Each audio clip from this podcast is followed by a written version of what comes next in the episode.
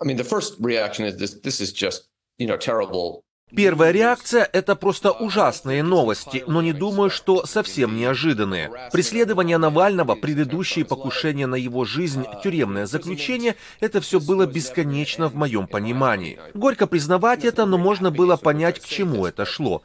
Это пример жестокости российского режима, а жестокость и авторитарный характер российского режима Путина только усилились с февраля 2022 года. С того момента, как началось полномасштабное вторжение в Украину, Украину почти два года назад. За эти дни, недели и месяцы режим предпринимал гораздо более суровые меры, стал гораздо более авторитарным. Это продолжалось и укреплялось. Я не знаю, будет ли какая-то серьезная реакция со стороны международного сообщества, будут ли какие-то реальные последствия для России за его смерть.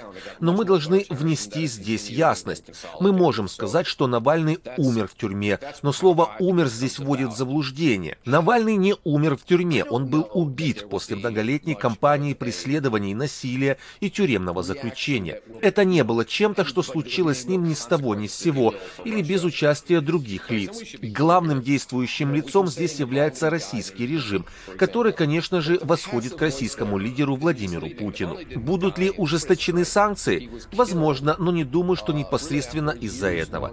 Есть еще вопрос, приведет ли это к восстанию среди российского народа. Я на это надеюсь надеюсь, но я как-то сомневаюсь в этом.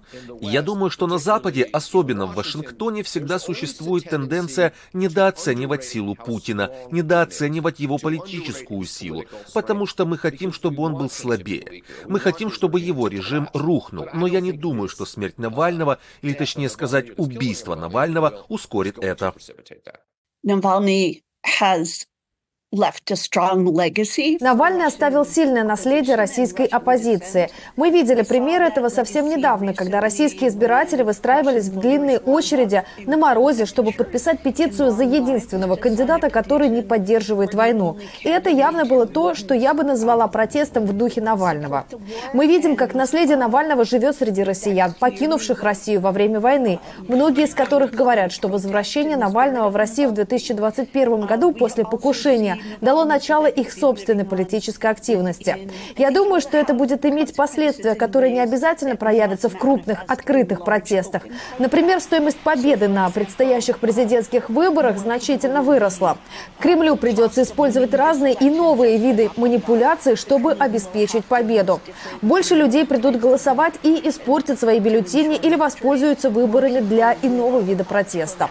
Я действительно думаю, что мы увидим рост активности внутри России России, связанный с существующими антивоенными движениями. И я думаю, что мы увидим более активную деятельность внутри диаспоры.